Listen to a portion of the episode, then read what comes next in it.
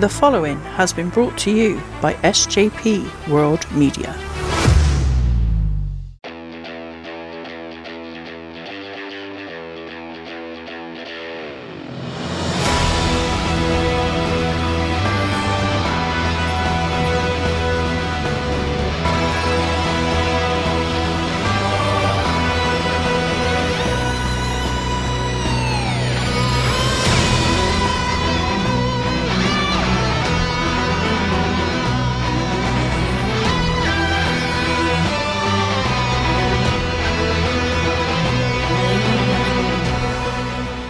And welcome to the Doctor Who pod, proudly brought to you by SJP World Media. I am Cy, and joining me as always is my partner in time, Mr. Dan Griffin. How are you, my friend?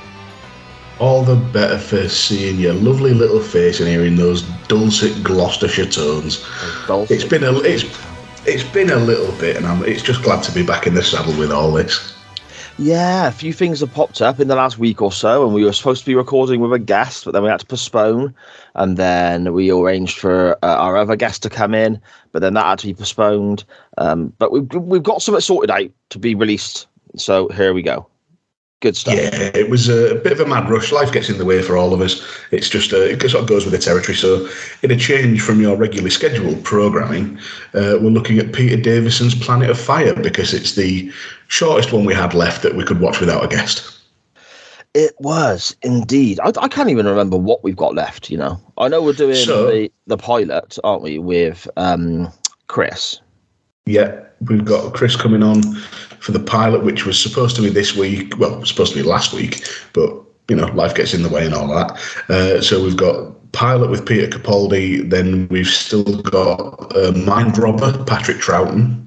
Ooh, Uh, Planet of Fire, which we're doing today. Uh, then our last guest episode with uh, with Tom the Publican on uh, from Twitter. That's Invasion of Time with Tom Baker, and then we're going to be looking for our final special at the Peter Cushing movie Doctor Who and the Daleks.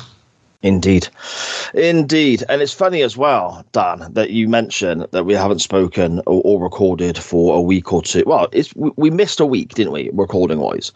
Yeah, But because we're so well, I say organised, and I say we. That's a complete lie because you're so organised. We do record pretty much every week, so when we miss a week, it feels really strange. And you mentioned there that you know, sort of slightly tongue in cheek, that it's um nice to hear my Gloucester dulcet tones. There's actually a link to this story, Planet of Fire, to Gloucester of course I- there is. which I will get to very, very soon. Um, this four part story, Planet of Fire, was first broadcast in February going into March of 1984. It's a four part story, but was broadcast over two weeks.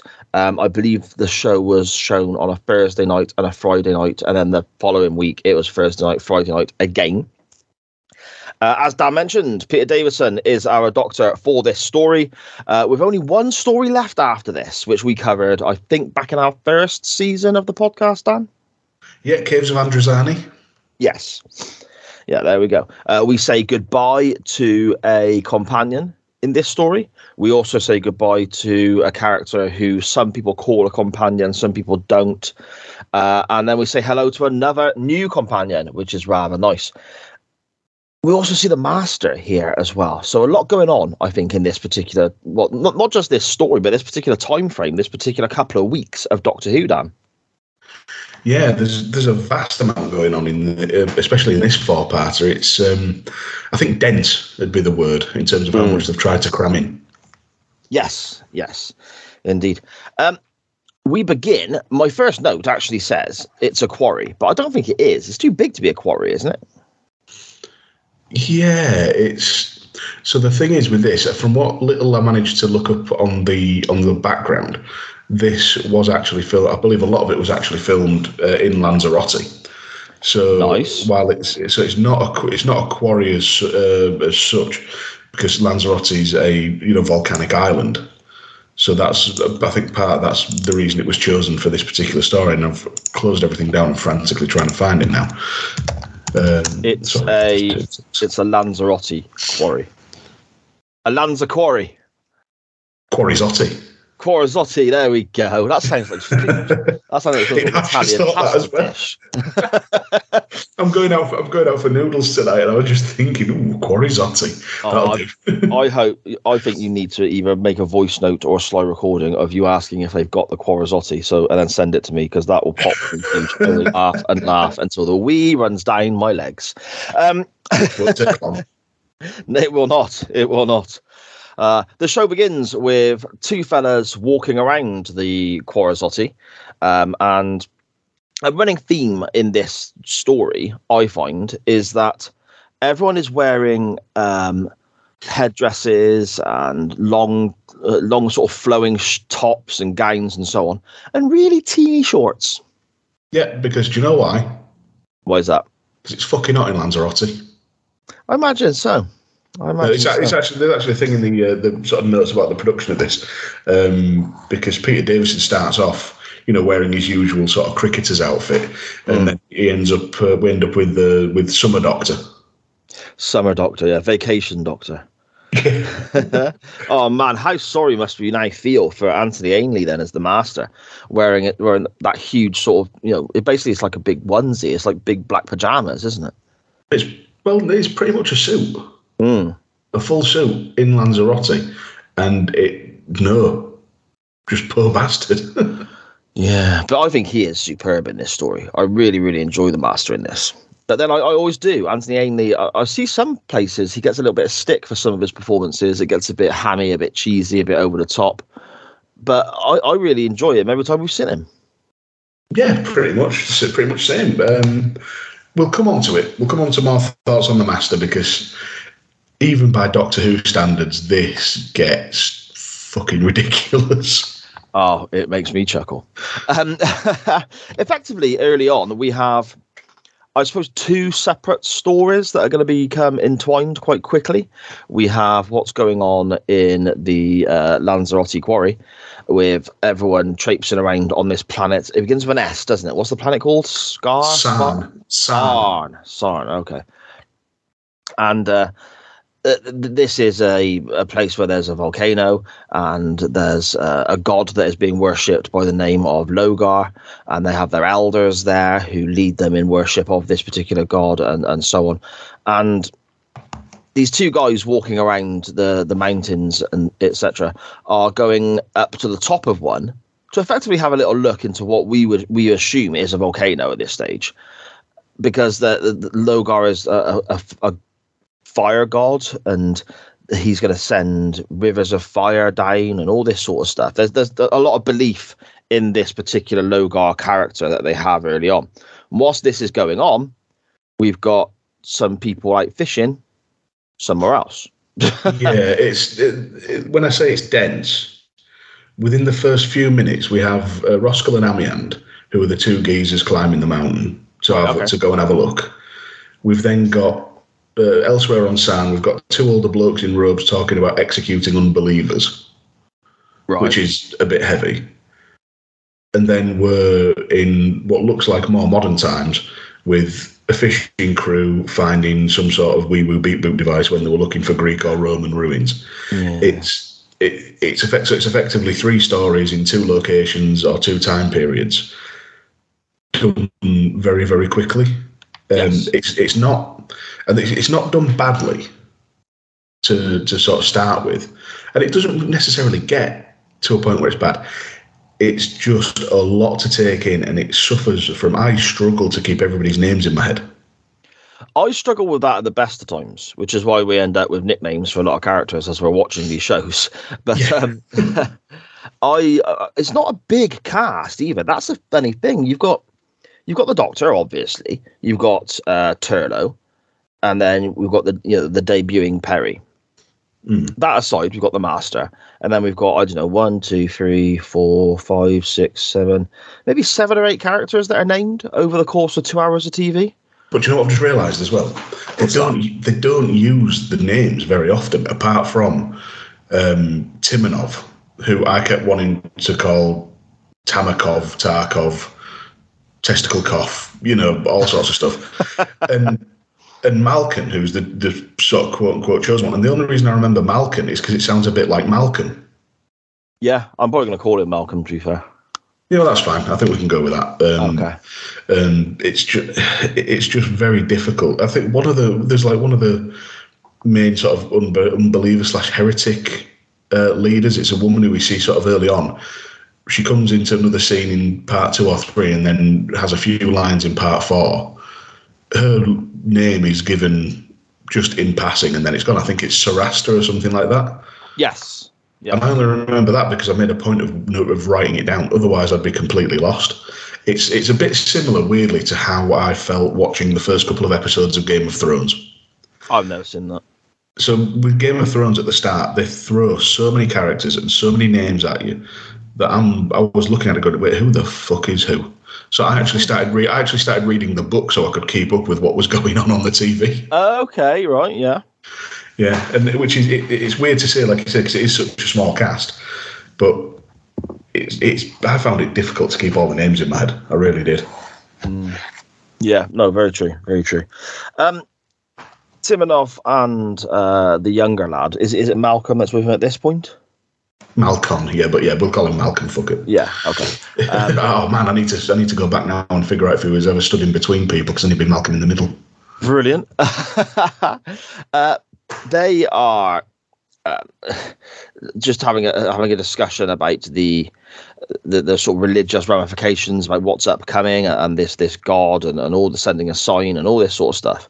And Timanov is the the high elder, I suppose. He's the chief elder, isn't he? The most senior of the advisors to to the the, the chosen one here. And he has a a triangle mark on his arm which matches the triangle markings on the metal thing that the fisherman found back in present day. So straight away you've got a little tie in there, haven't you? Yeah, it, but this for me, I, I get that the transmitter thing, or you know this artifact we find, is meant to be some sort of transmitter, and it's dropped there by who will you know will figure out later on uh, uh, the Trions. Yes. But it is it is literally just now where I was thinking, wait, what did that what did that artifact have to do with anything other than being a convenient locator? And it's only just now, a few hours after watching it, that I've realised, oh yeah, it's all linked to the Trions. Mhm. Because it's just another story element that comes into play later on that makes this so densely packed and and sort of in places quite difficult to absorb. Yeah. Yeah. I, I, I, I, I, thought it was a loose end. I thought it was a plot hole that they just left there, and then halfway through halfway through my sentence, I was just like, "Oh wait, no, it was the Trions." yes. yeah, I guess it. um, a distress signal is being picked up by the TARDIS. And Turlough, who we all know, you know, as we mentioned on previous stories here on the Doctor Who pod that have involved Turlough, I'm not the biggest fan. Um, we're not quite on Adric levels here, but I'm not the biggest fan of this particular character. But you know, he's he's looking at a distress signal that's being sent out as the Doctor is dealing with Kamelion, who is a screaming robot. He's in pain in the TARDIS. Now, Kamelion, uh, are you familiar with anything about him, Dan?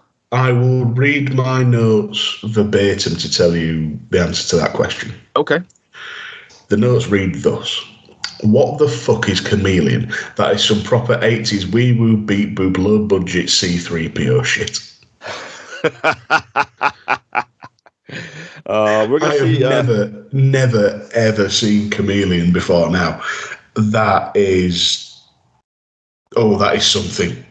yes, in, in many in many aspects, they've, they've like they've gone to great pains to add in various details, mechanical components. Like you can see into his head, almost, and you know see bits of stuff working around, and got the thing on his you know on his stomach that looks like some sort of power core or something like that.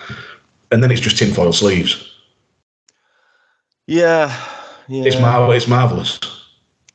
It's very odd. I mean, Kamelion is a shape shifting android, is to give him his proper description that is used on the show at times.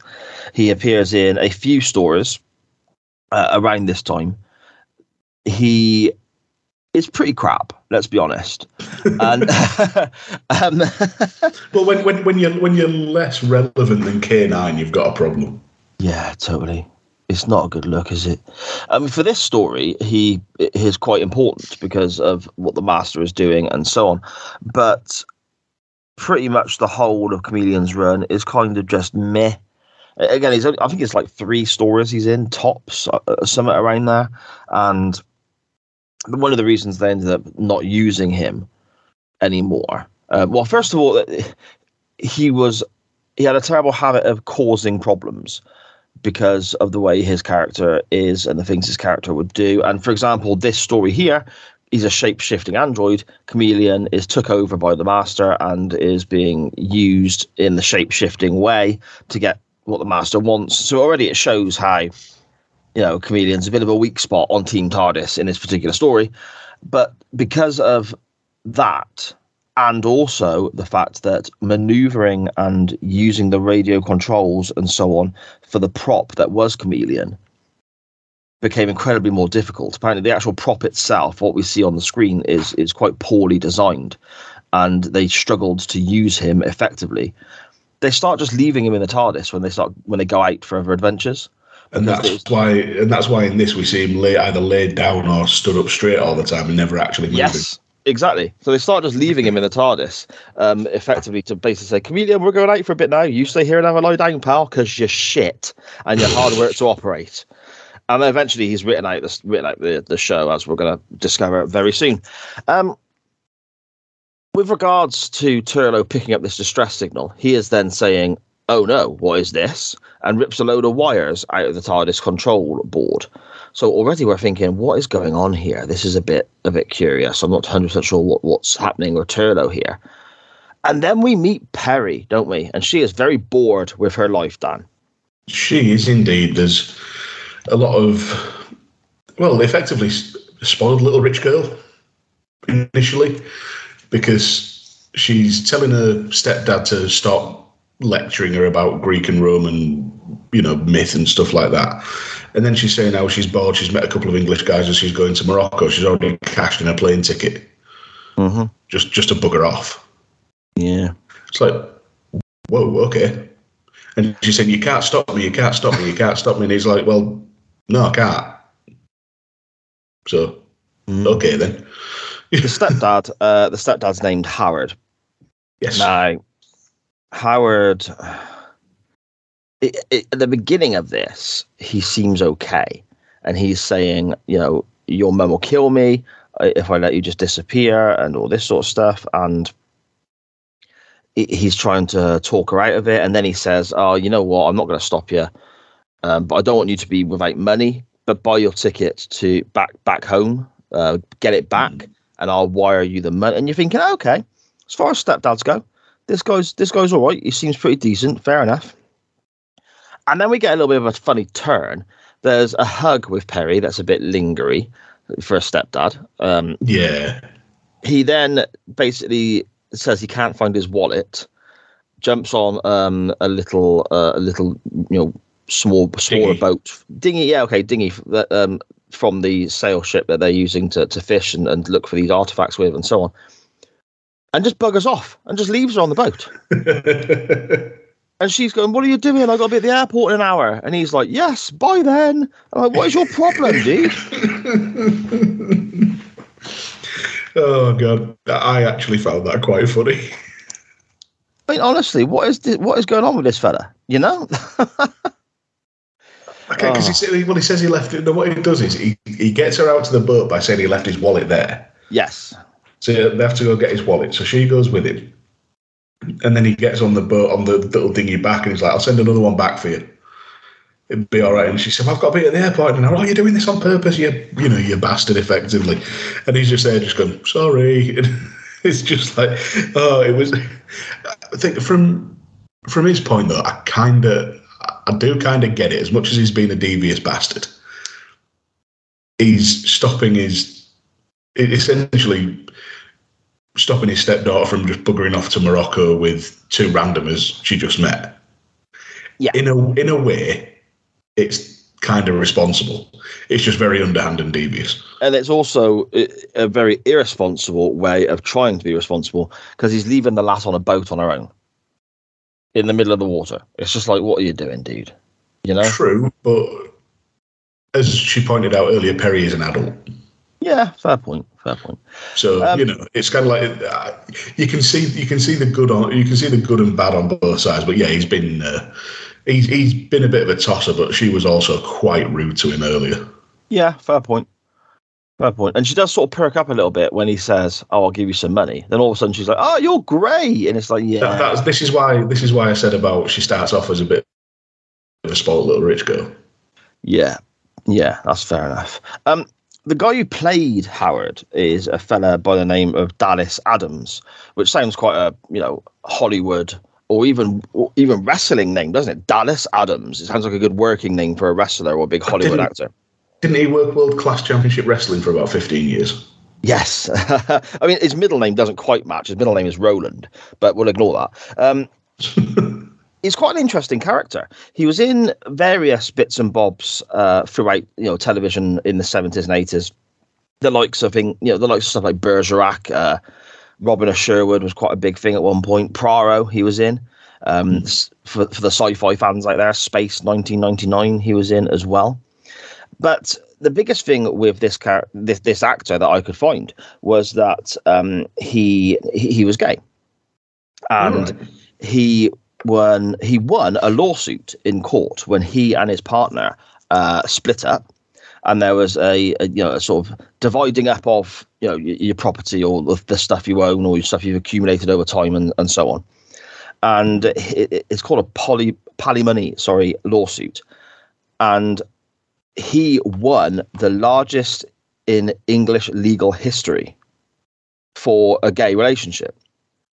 And that was like that was like an absolutely b- a big thing in the papers in the eighties, which then led to his casting in this particular story getting quite heavily criticised by some well, some pieces of shit, basically, some homophobic ass, I some wonder where, homophobic you- I did wonder where you were going with that. I, Yeah. I was waiting for the word knobheads or something. But yeah, so, some homophobic pieces of shit in the in the British press.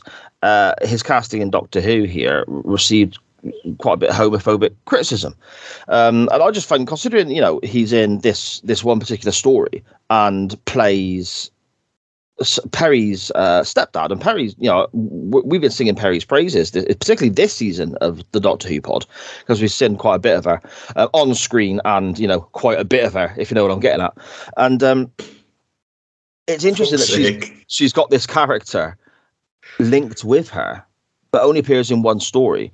But he's quite prominent in this story as well. And then you've got this background of appearing in all these you know TV shows I remember from when I was a kid. And then this this this lawsuit, um, massive win in, in legal history. Uh, he sadly died in his mid forties in the early nineties, in part of the the big AIDS pandemic that was sort of sweeping the world in the late 80s and early 90s. He, he was a victim of that, sadly. But I just find this really interesting individual reading up on his his background and so on. Yeah, very much so. Very much interesting person. It's um, like I said, just a shame he he died so young. Mm, yeah, yeah, definitely. Um, the TARDIS materializes here on the beach as Peri has been left on the boat, and she decides eventually that she, she's going to make a swim for it, doesn't she? So we get the, I suppose, initial uh, Peri photography. Shall we word it that way? It's probably the most, you know, yeah, where she strips down to her bikini and the camera lingers on her torso and other parts of her body when it's not really necessary, you know. But I mean, she Absolutely does- not. It, was a it was a basically knees to face panning up shot, Yes, very very slowly. It, I, I, in my notes, I've got oh, also we started the we started the cheap titillation early in Peri's run. Then, literally in like her second scene. yeah, but this is so. Here's the start of something that annoyed me throughout this serial. okay. and it's the aspect that we've said before about characters being dumb when the story needs it. Yeah. Peri's out on the boat. She must have some knowledge of essentially, you know, open water safety, Okay. things like that. We've had it established that you have that you, you know the best way to get off this boat is on a dinghy. So Peri decides to swim for it with her stuff in a plastic bag. Mm. And she swipes the metal thing as well, doesn't she? But yeah, because she thinks it's made of platinum and she's going to cash it in and fuck off to Morocco, even though she's only got an hour to get to the airport. But you know, bearing in mind, I mean, so effectively in, in these early couple of scenes, we know Peri's character develops and we we learn more about her. And as I said previously, uh, well, in my opinion, I'm, I'm pretty sure you agree, Dan. We've come to quite grow quite fond of Peri. She, I, I quite like her as a companion. Um, but in these opening few scenes, we've established that she's a stroppy little rich girl who's then easily manipulated when her stepdad offers to give her money. And she's also now a thief, as well as maybe being a little bit easy if she's just going to run off with two fellas to, to, to Morocco. Whoa, let's not go that far. I will not have you cast that kind of aspersion on, Ker- on Peri's character. But we're getting a lot of maybe not good character traits thrown at us in these opening scenes, really, when you break it down, aren't we? Yeah, yeah. Again, it's another part, another way that this serial throws a lot at you throughout. You know, it's there's just a lot there, which isn't necessarily a bad thing, but when it's being done in all these different ways, it can just be a bit much. Because we go straight from that, Peri deciding to go for a swim, and within seconds she's floundering and, and drowning, and Turlough sees her on the monitor. Then the doctor's been chased by a waiter because he leaves alien currency at a cafe. I enjoyed that. That did amuse me. And then we're back on Sarn, and a, a woman's telling Timanov that unless there's a unless there's a sign, he'll burn on the sacrificial altar. And then we're back with Turlough taking Peri to one of the TARDIS bedrooms. Yeah, I mean, with regards to Not like uh, not like that before anybody no, thinks. no, no, no, no. Yeah, With regards to Peri, sorry. first of all, sorry, Yeah. mate. Peri, first of all, obviously, uh, you know, one for the dads in the audience who are watching in this, you know, uh, sort of evening in 1984, Peri in the bikini, etc., etc. One for the mums, Turlough in a pair of tiny, tiny shorts, unnecessarily small, and then he decides, oh, I gotta go save this silly human girl. Takes the shorts off into his teeny, teeny pants. Yeah. Oh, Taylor's got his milky pins out. Come on, mate. But the thing is, it's weird to me, right? Now, I don't go swim. I, I, I used to swim when I was a kid, but I've not been swimming for decades now. I don't understand. I, mean, I get in the sea with the kids when we go on holiday and stuff like that. Why is he stripped down to his tiny, tiny pants, but then left his shirt on? I've no idea. I don't get that. I've no idea. You're talking to a guy who can't go swimming anymore because every time I do, they try and drag me out to deeper water with the rest of the whales. Um, he is silly bugger. funny, funny though, wasn't it? Um, but yeah, it, it baffles me. But I did love how Turlough just looks at Peri drowning and she goes, "Oh, humans." Yeah, yeah, that did make me laugh. Even though uh, there's also an undercurrent of oh, just fuck off, Turlough. But anyway, um, But then, when, but then when, he, when he's like when he takes her and puts her in, in the bedroom and just like he lays her down and pulls the covers over her, and she's there saying, "I think I'm dying," and he just goes, "No, you're not." Hmm.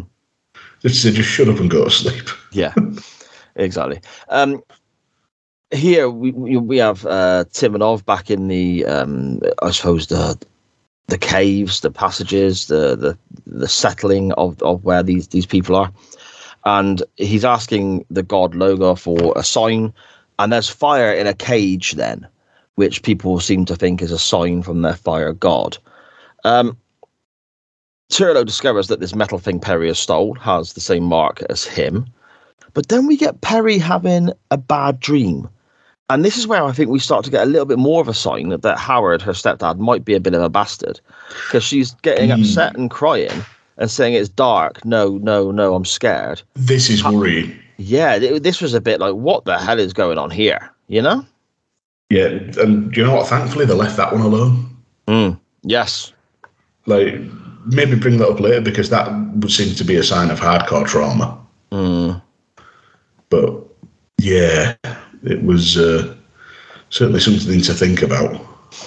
Yes, indeed. Um, whilst this is going on, uh, the the wobbly robot Kamelion is f- flickering and shimmering in different, you know, bad eighties sci-fi effects, and turns into Howard wearing a suit. And he, you know, he basically gets up and has a little bit of a wander about in this in this guise as Howard. Um, the TARDIS has materialized now in the same location as you know uh, Timanov and the the Fire God and so on. Doctor and Turlough go out for a bit of a walkabout, leaving Peri in the in the in the Ah, we've, TARDIS. you, you, we've skipped a bit here Oh, okay.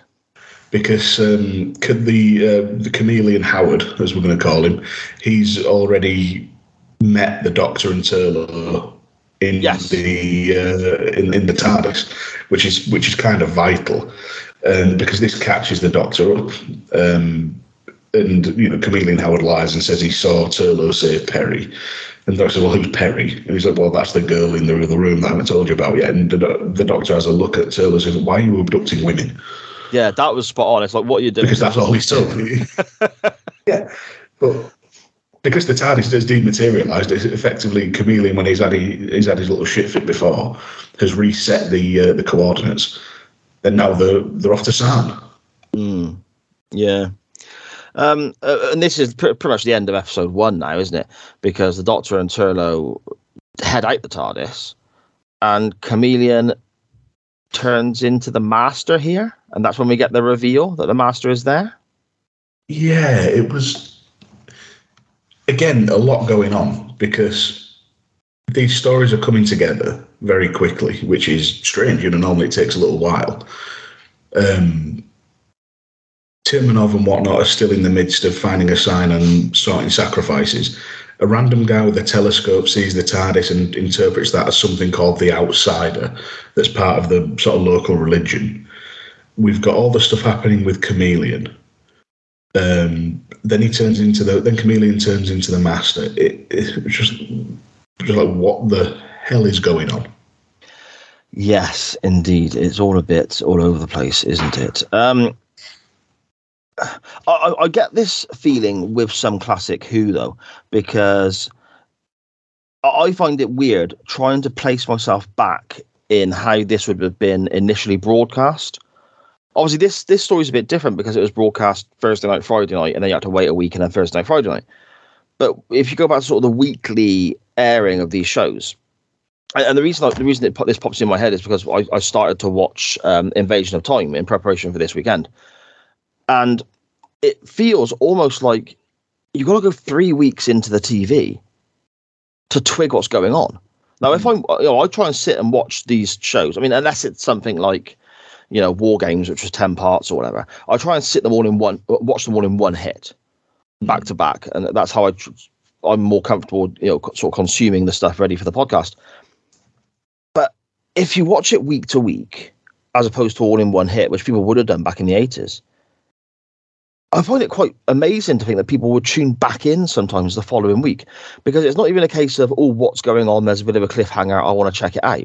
It's just, what the fuck was that all about? yeah and i go back to doctor uh, not doctor go back to game of thrones that i mentioned before and part of the problem of keeping up with who everybody was was having to wait week to week Mm. and just you know go you go back to it and say oh wait who was that who were they what are they doing where's this part of the story going and i think this would have potentially really suffered Yeah. Oh, without a doubt. Without a doubt. I was talking to Sharon about it the other day, my, my, better half, and saying about how you know how people consume TV is completely different now to how it was when when these shows were airing. If you had it this on a streaming service like a Netflix or whatever back in the day, Hmm. you'd watch one and be like, "What the fuck was that all about?" and press play on part two. Yeah It's just how people do things. But you know now, uh, sorry, back then you haven't got that option. So it's like, well, I, I didn't understand why people would regularly go back. It must have just been obviously you know options for television and entertainment back then were much more restricted. Um, interestingly enough, that the TV ratings for this serial, parts one, three, and four, all clock in over seven million viewers when they first aired Hmm. Part two, so what's followed on literally from what we've just watched or just discussed, sorry, dropped down to like, you know, just above 6 million. So it lost a million viewers in it lit in 24 hours. Hmm. So I don't know if that was I mean obviously it's Friday night, so it's a bit different people are going out etc. But when you look at the other parts of the story, they all held just over 7 million viewers each, including another episode that was broadcast on a Friday night. Now I don't know what was on the other side uh, when this broadcast initially, but maybe there's an argument that what we're saying about how this first part is kind of a little bit, huh? What's that all about?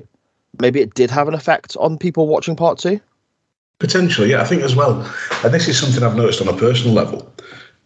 With entertainment and, and particularly TV series being so readily available, I find that I just cannot retain information about the show and things that happened and who people are. I just can't hold it in my head like I used to. Right. Because I'll watch 10 episodes in three days. Yeah. Of something. And I think that was, I really enjoyed that. You ask me two days later, and so what, what was your favourite episode? Couldn't tell you. Mm. Whereas if I'm forced to watch something like a Game of Thrones or Walking Dead or something like that, where it, it has to be week to week, I've got to pay attention Mm-hmm. because I need to I need to retain this information until the following week. Yeah. Yeah. No, I get you. So I, I think that might I think that might hinder it as well. Looking you know looking back on it and being able to access it through a streaming service as we do, and I think that's more a societal and, and technological cause than anything else.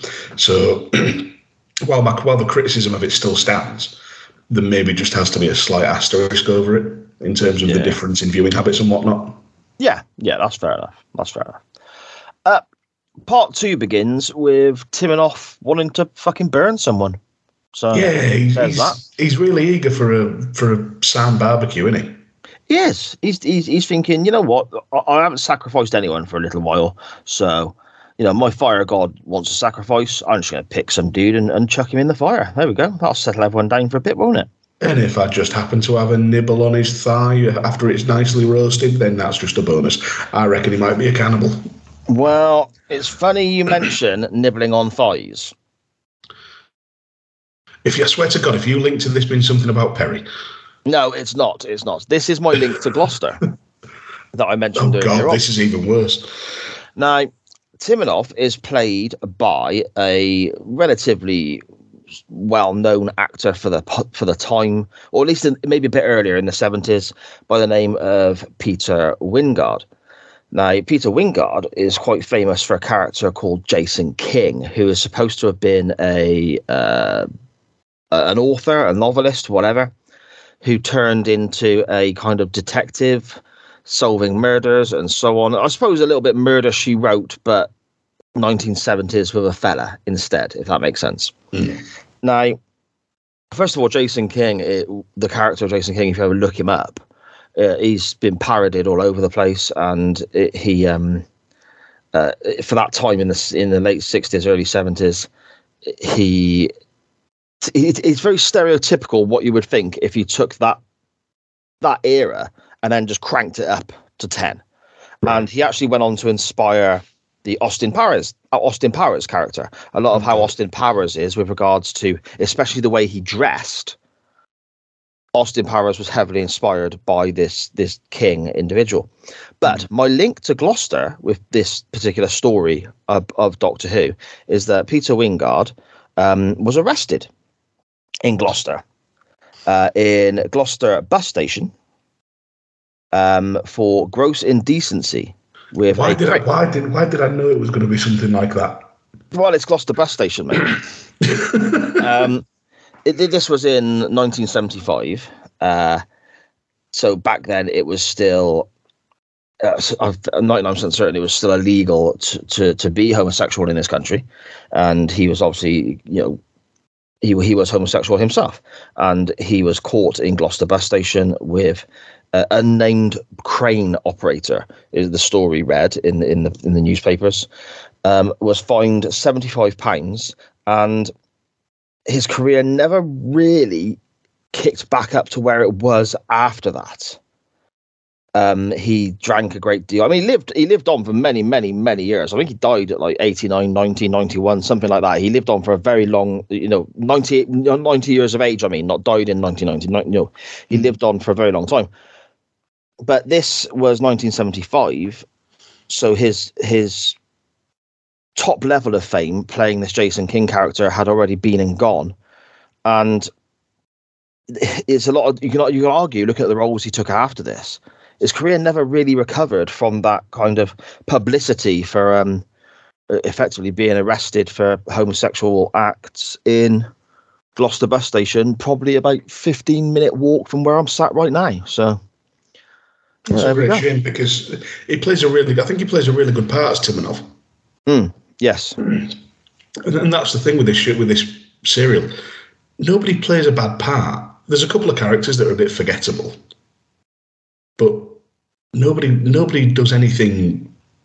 You know, there's or maybe there's maybe two things in it where it's a bit lackluster, but by and large, the, everybody plays the roles well. I do find though and this is probably what we're going to experience now because we're 40 minutes into the show, into our show already, and we've only covered part one. I feel we're going to get through the rest of this relatively quickly because whereas there are some very very important story points, there's also quite a bit of filler for me. There's get... a lot of there's a lot of waffling on and a lot of I want to call it world building, but yeah, I think it it, it runs that line between world building world building and time padding. Mm, yeah. Um, obviously, Doctor Who, we've mentioned on numerous occasions on the podcast, especially Classic Who, there's a lot of running about. Mm. And there seems to be quite a bit of running about here, but especially by Peri. Um, shall we say, in this particular story, uh, with this particular episode, I mean, Peri and the Master fight. Kamelion comes back as they fight in the TARDIS, says, Help me the Master's TARDIS arrives, which I thought was quite a cool effect. Um, eventually, Peri gets away though, and she goes she goes running off. And can we I, can we just can we just for a second in that in that fight when Peri we say fight when Peri tries to run away? This is a robot that she knows is a robot. Yes. And has seen to oh wait no she no she hasn't actually seen it be a robot. She's just seen it switch between her stepdad and the master. It does tell her though. It tells her that it, he's a robot, or yeah. or she asks the question and he says yes. Oh no, that's that, that's after this. Oh, uh, okay. I'm getting anyway, my I'm getting my my my robot conversations confused. this is this is why this is why it's hard to keep track.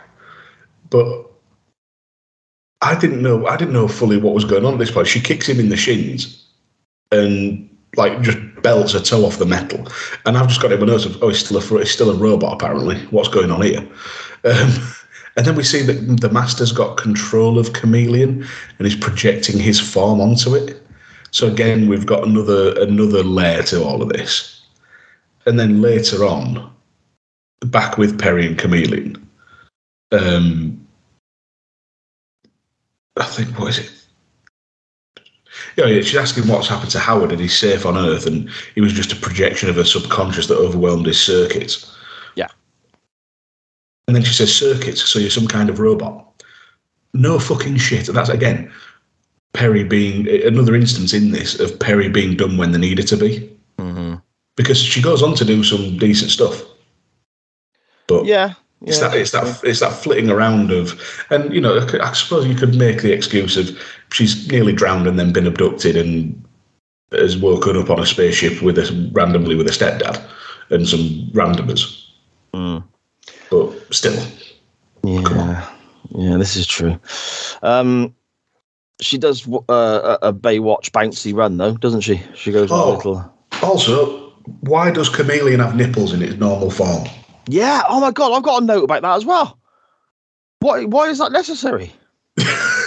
unnecessarily unnecessary robot nipples coming soon to Gallifrey Fest. it's ridiculous. Oh, it's it's like it's like Batman and Robin from that from the late nineties where they gave George Clooney's bat suit. No, no, it wasn't. It was Val Kilmer in Batman Forever. They gave the bat suit bat nipples. Bat nipple. Don't, don't bats have like eighty-seven nipples though? Yeah, but why would you put it on a superhero suit? So he and had like get... loads of nipples. No, he just had the two like a human. Oh, okay. So okay, right if it wasn't, it wasn't even, it wasn't even biologically ac- accurate for a bat. God damn it! Do your homework, researchers. But still, why does Kamelion have nipples? I don't know. To breastfeed little android babies. Does that happen? Perhaps that's, oil. That's a mental image. Perhaps, perhaps oil comes out of them, and if he meets another android that's a bit squeaky, he can have mine. WD 40 titty blast. anyway, um, uh, Kamelion gives Peri something here. It's part of the TARDIS, isn't it? That's needed. Yeah, he's glitching out. Yeah, and the Master. I, I, I've got my notes here, but I'm getting a bit confused now because, first of all, Howard comes back, but he's silver now. Silver Howard, yeah. Yep. Um, the Master is watching the Doctor on some screen from wherever he is at this point in time with something round his head, which is helping him control Kamelion. He's he's glitching all over the place. He gives Peri something. The Master is, you know, then back in control. Um, then Kamelion, as the Master, takes Peri somewhere, but there's tremors and this part of the building falls right on the top of the Master's bonds. And I'm not going to lie, that made me laugh quite a bit. It did me as well. But the question is well, in fact, the reason it was funny is an ultra sophisticated shape shifting robot from the future and God knows where in the galaxy is done in by a bonk on the head. Mm. I, I, at this point, I'm not sure if they, in like the people who were writing it, knew which master was doing what. Okay. Because it's a fucking robot. Yeah. It's not going to get a concussion. And then later on, when it comes round, it, the you know Anthony Ainley's there rubbing his head as if it's oh, got yeah. a headache, and it's just like it, it's a robot. It's a pretty shit robot, but, but it's a robot nonetheless. Yeah, it, it wouldn't have a headache. No. Unless some psychopath had, like, I don't know, programmed it to feel pain. Well, it does, doesn't it? Because it was screaming in pain when we first come when we first met Kamelion at the start of this story. Ah, but that was the master um, psychically projecting it and making Kamelion do it. Well, perhaps that's what's happened then. Perhaps the master has, has seen you know what's happened and this know, bash on the bonds has made him think, "Oh, I bet that hurt." And then Kamelion's like, "Shit, that hurts." it would be very, it would be very master to worry about the aesthetic of how his robot self wakes up. Mm, yeah, this is true. Um, the Master's TARDIS also falls down, which is a bit inconvenient, isn't it, when it comes to you know wanting to travel through time and shit. I didn't um, even realise that. I thought it was just rubble blocking the t- blocking the actual TARDIS. I didn't realise it had just fallen over like a wardrobe. Yeah. oh, it cracks me up, man. Uh, in my head, I'm thinking, you know, if it's the same as a doctor's TARDIS, there's like a swimming pool in there and all sorts. All that water is just sloshed everywhere. You know, it's the library was in the swimming pool. Yeah, oh, the swimming yeah, pool was Imagine in the, library, the mess the kitchen would be in right now. You know, that sort of thing was going oh. through my mind. But just um, rooms and rooms of t- jarred food that's just gone everywhere. Yeah. I wonder what the master likes to eat. I, oh, gherkins or whatever, just smashed everywhere. Like jars of gherkins, pickled onions. I imagine the master's a pickled onion guy, don't you? I don't know. I've got a feeling he's a big fan of dolmio. Okay, yeah. Doesn't yeah. even use it. With, doesn't even use it with pasta. Just eats it from the jar. Dips his pickled onions in the dolmio. He dips his gherkin in, pickle, in dolmio. Yeah. um, this is when Peri does a very bouncy runaway. You know, again, one for the dads in the ears, and she's trying to get to the doctor. Um, the doctor and Turlough are, I don't know if they're captured or led by some of the people who are living on this planet to where the elders and so on are.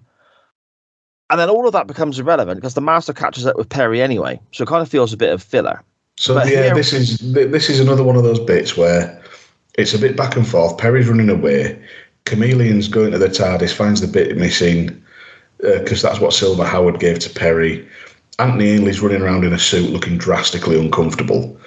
The doctors, the doctor and Turlough have been taken to the the unbelievers, so to speak, uh-huh. and they're going through the whole thing and saying we're not from Logar and whatever. The master catches up with Peri, and he calls her Evanescent, which I had to look up because it means someone who uh, basically means that she's soon going to fade from existence, and I thought it was just a band. I've seen them live. Oh, Amy Lee. Yeah, um, no, she was a knob, mate. She was an absolute oh, knob. They were supporting. Um, they were playing just before Iron Maiden, and it's quite notorious for support bands, especially going back in, in, in a couple of decades that support bands back then would sometimes get a rough ride from Maiden fans because all they were there for was to see Maiden, and she did a few ballads, and people then started just chanting Maiden, Maiden, Maiden during her songs, and um, she got her hair off and basically said, "I don't care what you say, I'm getting my fucking piano out," and then everyone just booed the fuck out of her for the next twenty minutes before Maiden came on. She just acted like she acted like a bit of a prat, to be fair. Well, the fans were being dicks. Nah, bollocks. She was a dick first. No, I don't think. I don't, not not the way you just told it. Well, I was there. I felt the vibe. I know the crack. You know, no, she was acting real petulant and over the top and stuff, and just, you know, I suppose like Peri at the start of this episode, like weren't getting her own way, so was having a bit of a stampy footy. But yeah, don't get me wrong, great set of pipes on the last. She can sing. It's a bit of a difference. mm, no, I'm, I'm not with you on that one. But anyway, we'll move on Okay. um, because we've got more of Peri being done when it's convenient. Oh, okay. She, Excellent. her and the master have a bit of a back and forth. She tries to run away, forgetting she's on a basically on a fucking cliff face. Yeah. Um, but at least she then turns it round and threatens to drop the component off the cliff and trap them all there. And, and he, Anthony Ainley tries to do the whole "Do you know who I am?" thing. Like, I am the master, and she just looks at him and says, "So what?" Yeah. I can shout like louder tickled than me. you, I think she says, or something along those lines, doesn't she? I can, yeah, I can shout just as loud as you. And it effectively becomes a battle of wills between the master and Peri to for who will, who Kamelion will, will show effectively. And Anthony Ainley got a great line when he's in like the control room wherever he is saying, Have I travelled a billion light years through time and space to be thwarted by this brat? Brat is spot on. For what we've seen of Peri in the first episode, Brat Brat is a great description. Yeah. But she does get the better of him because Silver Howard turns up. Peri decides to try and climb down as as old Silver Howard is just staggering around as though he's pissed. Yeah. Oh dear me. Um, It's, it's, it's bizarre. There's just there's so much going on. yeah, and- but this is where Timanov meets him, isn't it?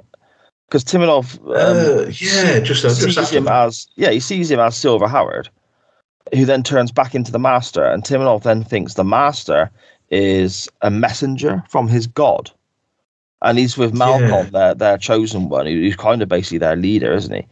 And the Master Timanov and, and all that arrive back in their in their colony and so on, and that's where the Doctor is. Um, and then we cut back to a shot of Peri just randomly running about again. She she likes a bit of a runabout, don't she, Peri? And that's when we find out her footwear is wildly inappropriate because she slips down a gravel bank. Yeah. Um, also, this is the point in my notes where I'd forgotten Timanov's name and I'd started calling him Takimov. Uh, by- Okay, by that works. it. yeah, um, I don't know where that's come from, but yeah, it was. what was it? I called it the other week with Peri, where the it's the the equivalent of um, a man writing, you know, writing a woman's part in a in a, in a novel and saying, you know, she, her breasts bounce boobily down the stairs. Yes. Yes. I, I refer to it as the bouncy Baywatch run. Is kind Yeah, of what, she, what she's doing again here. Um, I mean, don't get me wrong. I'm not complaining, but at the same time, we can see faults with how they're working this. Uh, Malkon and Turlough, at this point, are heading to what has basically been now been decided as to be a spaceship. Because amongst all this, the doctors found all sorts of scientific equipment i- in the Ah, in, the, yes. in the volcano itself, and established that there were people trying to harness something, and and how you know Logar's a myth, and and all the rest of it. But the tunnels they've been using are actually for lava overflow. hmm It's Trion Tech, they describe it as. Yeah, Um, it's I- I- Turlough's home planet. yeah, I don't know if it's Turlough or the Doctor who says that, but they, they use that that phrase, don't they? It's Trion Tech. And at this point, the Master arrives and says he's a messenger of Logar. And again, we're back to the fucking burning people shit. Yeah, yeah, pretty much. It's more Doctor Who back and forth. Um, we've got the Doctor being presented by one party as, you know, here's the here's the truth of the matter. We've got the Master being presented as another, but because the Master's got uh, Timanov in his corner, it's uh, it's crispy time. Yeah, well, I think that's pretty dark mind because that um, the cliffhanger there, the master saying, you know, burn them all, and then the beginning of part three, it's effectively the Doctor and numerous other people around him getting ushered towards that that that sort of chamber, that kind of caged off section full of flames. I Yeah. find that image pretty dark. Yeah, and e- even then we've missed, you know, we, we've missed out bits there of uh, Turlough's suspecting that Malkon's from Trion Mm. uh, because he's no, the logo's the Misos triangle, which we established in part one, and and all the rest of it, and and you know some of the scientific equipment's a transceiver unit for a communications array. We've got the mystery of why Turlough doesn't want Trion contact, uh, contacting. Peri's still lost and then gets found. Um, Yeah. and it, I did like what Peri said, saying she's seen everything today: a transgalactic payphone, a stepfather who turns into a robot, and a robot who turns into a gangster because she thinks Anthony Ainley's a gangster. Yeah, that was quite good. But yeah, it's again just very, very dense. Uh, Malkon saves the day though. He he arrives and basically says, "Come on, fellas, let's knock all this burning people on the edge, shall we? It's a bit much, you know." Um, in the meantime, Turlough manages to shut the gas off, so that the fire the fire just goes away. So it's like It's know, just a, it's just a big fancy fireplace. it is, it is. Um, but in this uh, th- this kind of you know melee here, people shouting back and forth and stuff going on, and uh, burn them, don't burn them, and all that. Um, Malkon gets shot. And it's so unceremonious. yeah, it's just they just gun the guy down, and it just, I mean, it doesn't look great to be. I know it's 1984, but we've seen better effects of, you know lasers, I suppose, for want of a better phrase, or, or shall we say, sci-fi weapons. That might be a better description. Yeah. It don't look very good to me on this one. No, it wasn't brilliant. And there's some there's some okay effects in this. Mm, yeah, yeah, we'll see later on. Um, but yeah, this was a, a bit of a weak spot, and it's it's one of the things I was alluding to when I said that, you know, when I said everybody plays the parts pretty well. This wasn't great no, because they're you know they're supposed to think he's dead, and but he's talking as well. yeah, dead or dying, but there's no hysterics. There's nothing from anybody, no emotion whatsoever. Perhaps they just didn't like him. Yeah, oh, he's dead, but you're a bit of a cock, so. we can, we'll get over that very quickly. oh man, um, the doctor. Well, Turlough's cut the gas off, as we said. Malkon's been shot. The doctor turns Kamelion back into Silver Howard by the power of his mind, which is a bloody odd sentence when you think back to it. And So, we did get some classic wee woo beat boop.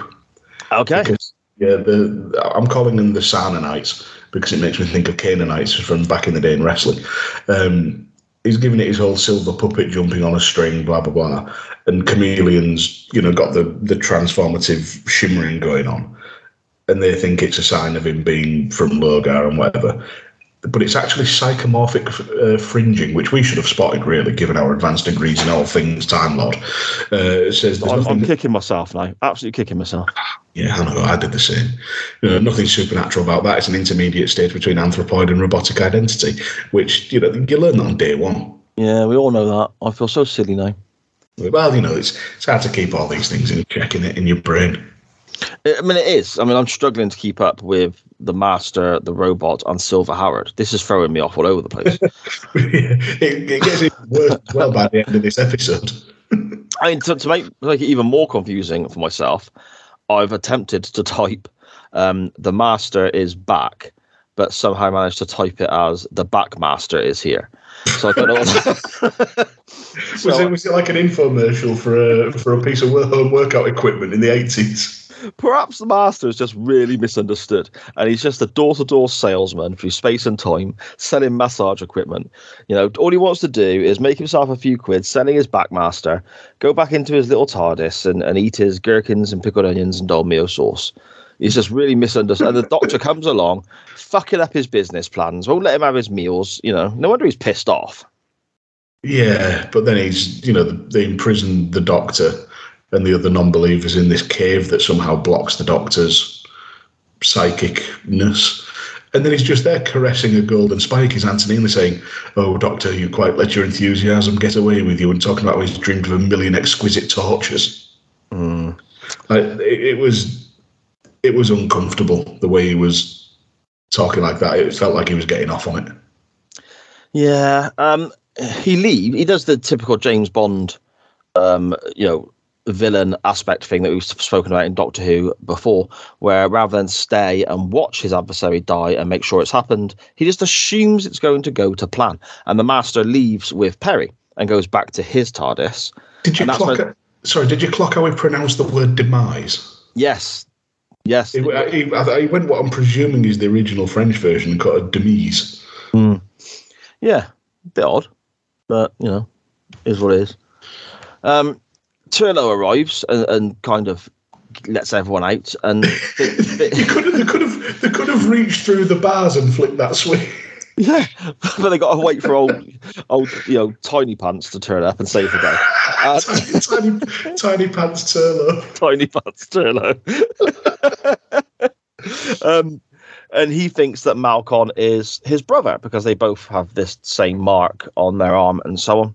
Now that was quite dramatic. Yeah, It was like, you know, what we're saying, because Turlough goes quite over the top, saying, I'll kill Timanov for this.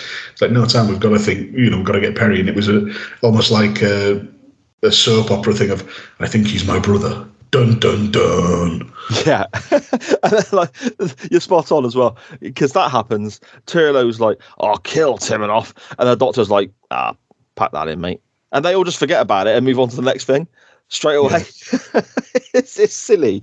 Um, the master is using uh, other people f- from from the planet to help stand his TARDIS back up effectively with, with, with the pro- with the promise of gifts from the outsider who they think he is. The outsider apparently always brings gifts. I'm assuming some form of you know ma- back massage equipment.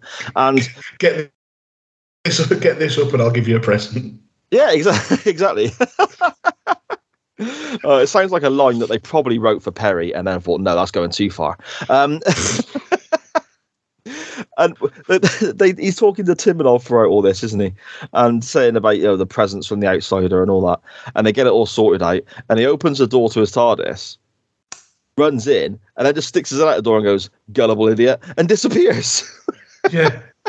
it's it's pantomime at that point, but I, I- it was pretty funny.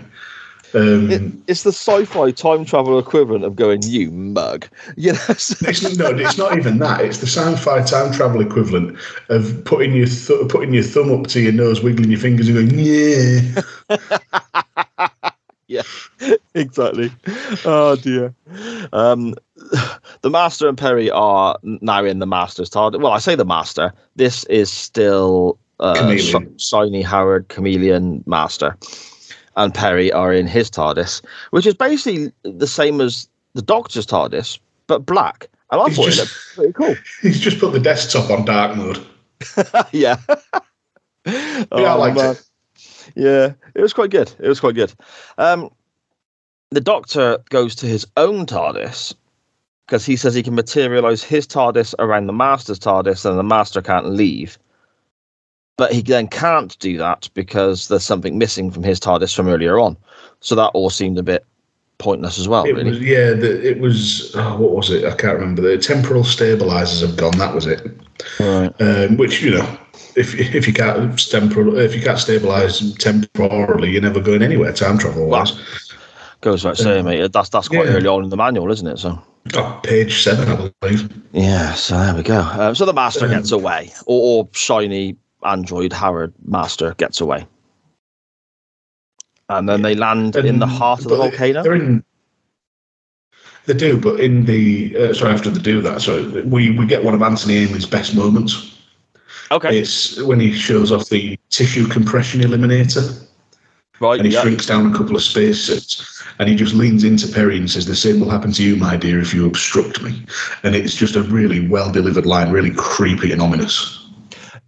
Yes, that was brilliant. But the name of the machine, or the weapon, or the tool, or however you want to word it, tissue compression eliminator, is that not a contradiction in terms? Because this You'd is making so. this is making things smaller. So tissue Yeah. compression is what the doc, the, the master sorry does. Uh, he makes he shrinks things. Surely having something that eliminates or is an eliminator to tissue compression, it would work the other way. it'd blow them up. Yeah. You'd think so, yeah. Hmm. Yeah, or if you take it at full face value, it eliminates whatever is compressing your tissues, which every teenage boy will have needed at some point. Well, especially watching this with Peri running around. Um, Oh, I didn't think that one through before I went down that avenue.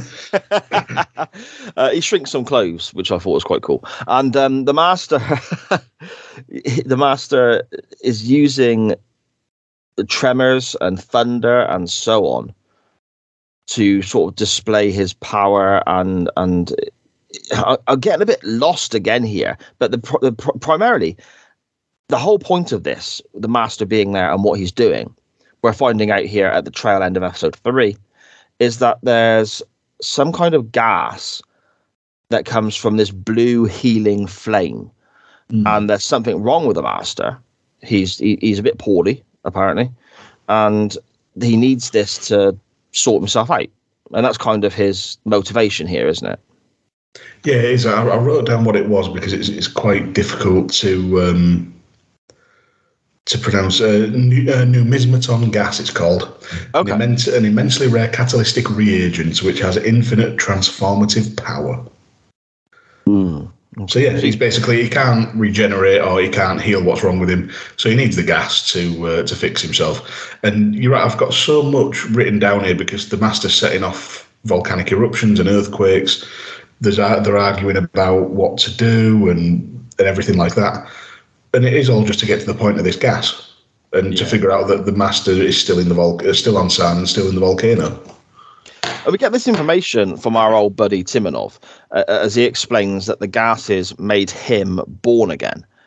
Um, And this, he tells the story to the doctor about this and the power of the, the, these gases and how it made him feel super strong and healthy and all this sort of stuff.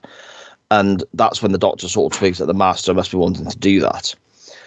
We also here get the conversation, or I think it's around here, of how um the the, the god Lo- Logar is it? Am I saying Mm. that correct? Yeah. Um, used to appear glowing, dressed uh, well, covered in silver or whatever, around the top of this mountain and so on. But it's just kind of just dropped in there at at some point here, which didn't feel out of place. But later on, when it becomes a story point, I thought was quite clever foreshadowing. Do you know what? I didn't even clock that. I didn't even clock that they'd said that he appears shining at the wherever. I just I was sort of absorbed in the story that he was telling. It didn't even register in mind. But yeah, now that you mention it, that is really clever foreshadowing. we then get to you know the master the master's firing up at the blue healing flame here and then Peri decides to go on another little jog she makes a run for it again doesn't she um, she does she does quite well with this though because uh, because while the master's sort of monologuing and doing his whole arch villain thing, she fiddles with the controls, shoves um, shoves Kamelion the, the Kamelion master, runs off, hides, and then when he goes when he when Kamelion makes to go after her, thinking she'll run on, she runs past him again, avoids the shrink ray, and locks herself in the TARDIS. That's really smart thinking. yes really good and we then get to the point of the the master's control box which which was brought up earlier on. We should have mentioned that really i suppose. But the, the master has this control box that he references and this is a huge part of his plan and so on. Peri's like well i've got the master's control box. Let's see what all this is about. Opens it up and we get one of the best things i've ever seen in doctor who in here and in the next episode. A teeny weeny tiny master. It's a mini master. The mini master And it just, you know, I, I, I didn't know this before I made my selections for, for this series, but how well does that tie up with um, uh, with the one we looked at for Jon Pertwee, Carnival of Monsters with the miniscope? oh yeah yeah More miniaturization. and it's just funny, isn't it? He's, he's just so teeny tiny. And he looks up and says, "You escaped from my slave, but will obey me or die." And that's Talks talks a lot talks a lot of shit for a guy who's about to be attacked by a shoe. yeah, because part four begin, and this tickled me. It's almost like when, um, you, you sort of leave a spider under a cup, or um, my one daughter hates snails, so occasionally I put a snail under a box, and that just to scare her. And you know, You know, when you like lift the lid up and you see Yeah. something that you don't like or you weren't expecting or scares you, and you go, Whoa! and just kind of drop it. That's what Peri does with the box with the master in it. But it's, uh, it's not quite that because did you see what happened just before that? Go on. Kamelion's trying to get in, and Kamelion just runs at the door and just tries to battering ram headfirst through it, and just falls to, falls on his ass and reverts back to Silver Howard. oh, The, the robot, the advanced intelligent robot that got done in by a bonk on the head, decided to run face first at a TARDIS door. bloody hell. He's a bit rubbish, isn't he? Let's be It's honest. again dumb when the story needs it. Yeah. Um, this, uh, like I mentioned, I, I love this little master thing. It's great, but we come to something that I find even more amusing than seeing the little master in the box and Peri going woo and lobbing the box and all this sort of shit. Because little master then hops out the box and just goes pegging it around the floor. You know, like, Yeah. like when you're like when you're trying to swap that big spider in the in your front room with a shoe, and the spider's pegging it. The master's like, ah! I almost imagine the Benny Hill music playing underneath as his little legs were scurrying him around. You know. Oh, it was it was funny, but then out of nowhere, Peri just starts sneezing, and she Yeah, and she can't that? get him, and he just scurries off. Well, they needed to have something in there to make it so that Peri wasn't watching, so that the master could escape into the console, and they just said, you know what, hay fever. Oh man, she's allergic to pint-sized time lords. she's allergic. She's allergic to miniature bullshit. Perhaps, uh, well, perhaps she's got a genuine allergy, like to you know, pickled onions or something. So when she opens that box, can you imagine the smell with the master's diet being in that box? Oh, en- encased miniature pickled onion farts. Yeah, and she he's like, oh, you know, you will obey me, and then Peri's like, what the fuck is that smell? A chew, a chew, and drops the box. Master pegs it. Just goes to drop a goes to drop a tree bomb mint on him and crushes him to death. she, oh man, she's swat chasing him with that shoe, trying to swat him was so funny. It's just it's so ridiculous. It's, it's the best thing ever. It really is. I just I, I laugh so much because I'll be honest. Up until this point, I wasn't massively invested in what was going on. It's all right, you know. It's not the worst thing in the world, but I weren't that fussed on it up until up until I saw Peri chasing the master with a shoe. Yeah, oh, it's brilliant. This bit tickled me so much. Um, meanwhile, Turlough has uh, discovered that he can get a rescue ship to arrive because the planet is effectively in big trouble. Um, the, the the master is you know starting these eruptions and firing up these different coloured flames and all that sort of stuff, and the Doctor can't fix that. He can only slow it down at best. Um, Turlough has been given a necklace here by Tivolov, which Turlough says he recognizes as being a key to help fire up some computer systems on a ship. Yeah, on the ship. Oh yeah, because we never mentioned before. Turlough, uh, they actually found the shipwreck um, that Turlough's father was brought to Sarn on. Mm. Yeah, that's another story point that went completely unspoken about because we forgot. Yeah, I was just too. I I was just too interested in the But then- master. But then again, after all this, we get the whole stuff about Turlough. He can summon the rescue ship because the Misos Triangle is the mark of a prisoner. Sarn was going to be a prison planet. His father's a political prisoner, and his brother Malkon would be there. You know, was with him, and he and Turlough somehow escaped. Oh no, he was exiled to Earth, wasn't he? So Sarn, um, you say Sarn's a prison planet, so it's kind of like some sort of outer space Australia sort of thing. Space Australia, yeah. Yeah. Okay. Basically, and, and then the, the, the people there who believe in the fire god are all that's left of the indigenous population. So the the the Trions are just nabbing this planet for their own, stabilizing the volcanoes just to send prisoners there, but then also making sure that they're, the people they send there would effectively rule the planet, making it a prison colony. And then later in the episode, the doctor said, "Oh well, they tried the best." Yeah. Again, it's a lot of information and a lot of backstory, which when you when you break it down, yeah, okay, it makes sense. But it's still a lot of information, isn't it? Yeah, and and all the while we've got all this stuff. We're flitting back between that, all the stuff with the flames, or trying to get people to the Hall of Fire so the Doctor can then get the TARDIS, and then we're getting the rescue ship, and then the Master's in the console and he's, he's fiddling about in there. Peri's trying to find him. Silver Howard's having a lie down. Then we're, we're Silver Howard's having a lie down. after he after he found the off switch. To, you know, then then we're splitting up. Turlough and Roskal are going to go to the wreck to some of the ship. But Doctor and Amyand are doing something else. It's just, it's fucking all over the place. yeah. Um, the Teeny Master opens the TARDIS door. In theory, to let Silver Howard in, I guess. Why does that sound like a euphemism for him going for a shit? um, Peri's running about again. The volcano's erupting. The Doctor and Peri bump into each other and, and head back to the, the colony colony tunnels, uh, the lava overflows, and so on, where people are meeting up and, and, and doing things there. Um, Turlough's f- using that key thing to fire the ship up and speaks to people, gives his prison number and name and all that sort of stuff. They're going to send a ship, a rescue ship. Um, the Doctor gets into the Master's TARDIS This was funny. and takes the part he needs for his TARDIS. Kamelion at this point is waking up, and the Doctor has the Master back in a box again. The Master's got back in the box himself, I think, but the, but Peter Davison and Peri and Amyand are all there looking at him, just going, ha ha, little man. yeah.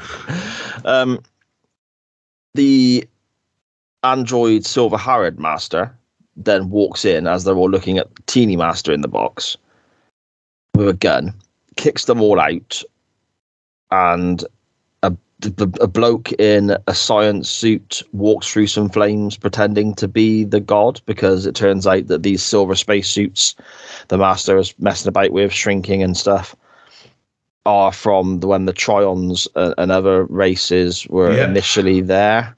And they, they all thought that this uh, shiny silver image that was a god was actually just some guy in a spacesuit trying to do sciencey stuff to the volcano. Trion volcanologists in thermal suits.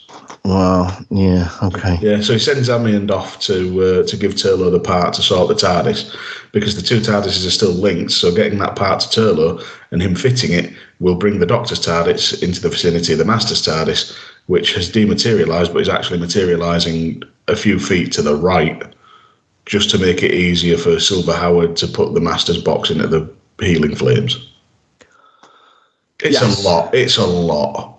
Yes. Um, the ship arrives. No, we're not there yet, are we? Um, I mean, we may as well be because all this goes in. All this is. It, it just. It doesn't need to be in any particular order. Quite frankly, Okay. Uh, it- basically, the gist of it is everybody gets saved.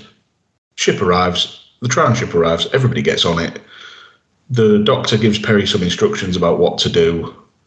Um, because he's basically going to give Kamelion the electronic equivalent of a heart attack. Uh, but Peri, the doctor still has to put Peri's hand on the actual switch to get to understand. Peri, touch this knob. Oh God! Oh, you know that was said less savorily in the uh, in the writers' room. Um, I the bet they're talking about this scene, and one of the writers even turned around and went, "Now, in all honesty, does she have to have her top on for this?" Oh, I bet. I bet that was discussed. For, for God's sake, Jeff, it's on daytime telly. Yes, stop asking. um, the basically lure Kamelion into the into the range of this weapon after he's put the master's box in in the flames. So Kamelion's dead. He gets a more emotional death than uh, than Malkon did. Uh, than Malkon did. Um, but there's there's more bollocks going on. But effectively, the doctor then just leaves the master to burn. Well, yeah, because Teeny Master grows in the blue flames, and he, he, Teeny Master is now normal Master, and he's running his mouth about how he's going to do Master shit and take over the universe and all that sort of stuff. And then the flames change color and burn him alive. Yeah, but he he, beg, he has enough time to beg the doctor to help him, offers him anything in creation, even begs for mercy. Yeah, this was a bit dark, wasn't it? The doctor just kind of stands there and watches him die. Especially, especially for Peter Davison's doctor. I mean, he does, he does, you know, I suppose coining a wrestling phrase, he does sell it afterwards. He does come across visibly shook or upset by what's happened.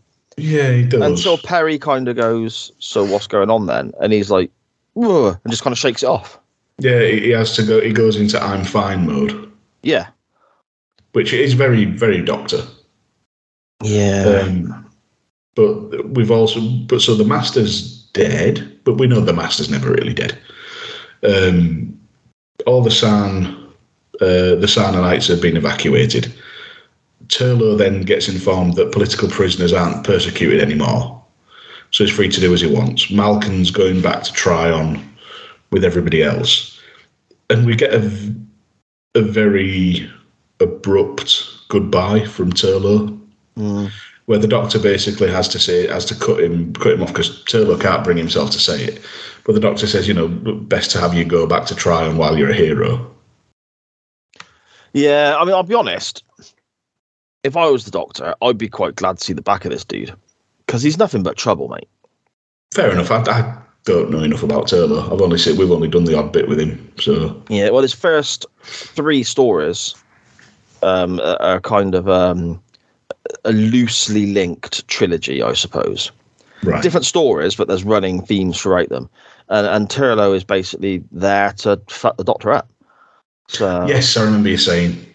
and there's also other situations where he's easily led by the Master or other bad guys, and he's just not worth the effort, mate. I'd have binned him off a long time ago. Fair enough, but his last line to um, to Peri and the Doctor are, is uh, "Look after him, won't you? He gets in the most terrible trouble, and then he just fucks off." Yeah. And and Sai gets a lot happier. Oh, yeah, I'm, I'm glad to see the back of him. Um, Peri is then in the TARDIS with the Doctor. Doctor said he's going to take her home. Uh, because of course he's got such a good track record with that sort of shit. And um, Peri says, "Well, I've got three months." Obviously, not fully understanding or grasping that this is a time machine, so that's irrelevant. But whatever. Uh, and Peri's explaining, "I've got three months before I'm back um, from my holiday or my studies and so on. I wanted to travel." And the Doctor says, "You want to travel with me?" And whole, is that an offer? And he says, no, it's a question. Yeah. And she basically asks again, and the doctor says, Well, okay, welcome aboard, Peri. And that's literally the end of the story. So yeah. I suppose on one big positive, we get a little bit of Peter. I, I like Peter Davison. I'm a big fan of Davison's Doctor. I'm growing to like Peri more and more the more we see of her. Uh, It's two stories we get where Peri is with Davison. We've looked at them both now for the show. I like the dynamic of Peri and Davison. I wish we had a bit more of it. But Mm. sadly, we don't because the next story, next story, next next series uh, is is obviously where Davison regenerates. But that's a plus point for me. You know, Peri coming on board the show. But I mean, it's not awful. This story, but at the same time, it's not great. I guess. It's one of those where there's a lot of good ideas. There's a lot in there that you can say, yes, one or, one or two of those combined would be a really good story. In principle, the idea with Kamelion and the master planting control in an earlier serial and then taking him over to, to you know to meet his own nefarious ends, that you can stretch that concept alone over one or two or over a one or two parter Yeah. the whole thing with Turlough and Sarn and the prison planet and his backstory, that can be a one or two parter. The you know they've just tried to cram too much into too little time. I think. Mm, And yeah. there's, Okay. there's so many, you know, we've got Peri's uh, Peri's uh, introduction as well, and and things like that. There was there's just too much going on, and while I never felt, I don't know, it's hard to say because while I say I never felt lost with the story, I then couldn't keep track of certain things at certain points. So it's it's a really difficult one. I, I would watch it again, but I wouldn't rush to do so. I, I think with regards to the story being a bit complex, having a lot going on, uh, and and getting lost in it a bit, and so on. I'm going to contradict myself a touch here, but bear with me. I feel that us talking about it and trying to explain it in audio format here for a podcast makes it sound more complicated and hard work than it actually is to watch. Mm. But at the same time, I mean, we, we're now on episode, I don't know, this is our fourth season, and we've done how many, 50 odd, pushing 60 episodes down, haven't we? Looking at all sorts of different time frames of, of Doctor Who and Mm. so on. I can count on one hand the amount of times I've got to pause an episode to check my notes, or even hit the sort of back 10 seconds button to scan back because I've not understood something in 50 plus episodes. I had to do it several times here whilst watching this. So I feel us talking about it has made it sound more complicated than it would if somebody was just to sit and watch it, as opposed to sit and watch it, try and take notes to talk about it for a podcast. yeah. But at the same time, it's not as straightforward as it could have been, I guess. Yeah, and, and the the con- the contradictory thing goes along with sort of the confliction, in my opinion, because it, again, I don't think it was bad, but I can't say it was good. There, there were good elements, there was good ideas, but the execution of it is is just not there. This this could have been two two parters rather than a four parter with everything trying to flesh out. I've referenced before how you know in certain aspects uh, it feels like writers have been pitching ideas for so long, and then they just say, "Fine, we'll stick it into this story." Yeah, and, and I I wonder if it's it'd be interesting to go back and have a look at those stories that we've discussed that point on, because this is the at the end of the season. We've got one more story. Mm. Now the the the, the series finale in New Who, um, especially when we get into the, the sort of Tom Baker, Peter Davison era, that was you know penned and, and put in place what they were going to close the seasons with quite early on. Um, normally, I mean, in Tom Baker's era uh, and jo- even Jon Pertwee's era for a little bit, they went for a spell of having four parters, but the season finale would be a six parter because it was done as a bigger deal. Um, so this would have been the last serial put in before what they decided was going to close the show with Davison's regeneration and so on. I wonder how many of those stories we've said about with regards to people having lots of ideas. Oh, just throw it in there. Come at the end of a season, and Yeah. it, they've they've run out of other stories to chuck it into. Maybe I don't know. Maybe it, it certainly it certainly feels that way. It's yeah. i feel like if I try and say anything else, I'll just overcomplicate my own explanation of something that's mm. overcomplicated. yeah, I mean, my, my, my final my final thought, I suppose, my final my final say to to the people that listen to the show. Um, I, I I appreciate many people do watch classic Who and New Who along with us, and they they watch these these stories in preparation for hearing us talk about it, which I'm hugely grateful for. It's you know it, it, it amazes me that first of all people listen to to you and I rambling on about this, Dan, in the first place, Yeah. but then it, it amazes me even further that people are actually watching along with us, which is superb. Um, if you have watched this already, by all means, tweet the show at the Doctor Who Pod. Let us know your thoughts on this story and, and your thoughts on what Dan and I have said today. But secondly, if you've not seen this one yet, I would recommend you watch it. There's enough there to make it worth a watch, but just be prepared to occasionally go, "What the fuck?" yeah, fair enough. It, it's one that I'd describe as middle of the road. There's enough there to Yeah. enjoy and get your teeth into, but it's. Do you know what I've just realised? It's like in Matilda when uh, the when that the, that fat lad gets given a massive cake. I've not seen it. Have you seen, not seen, not even that iconic scene where he's been like it's like stolen chocolate or something, and he says, "Right as a punishment, right, you have to eat this entire like massive chocolate cake."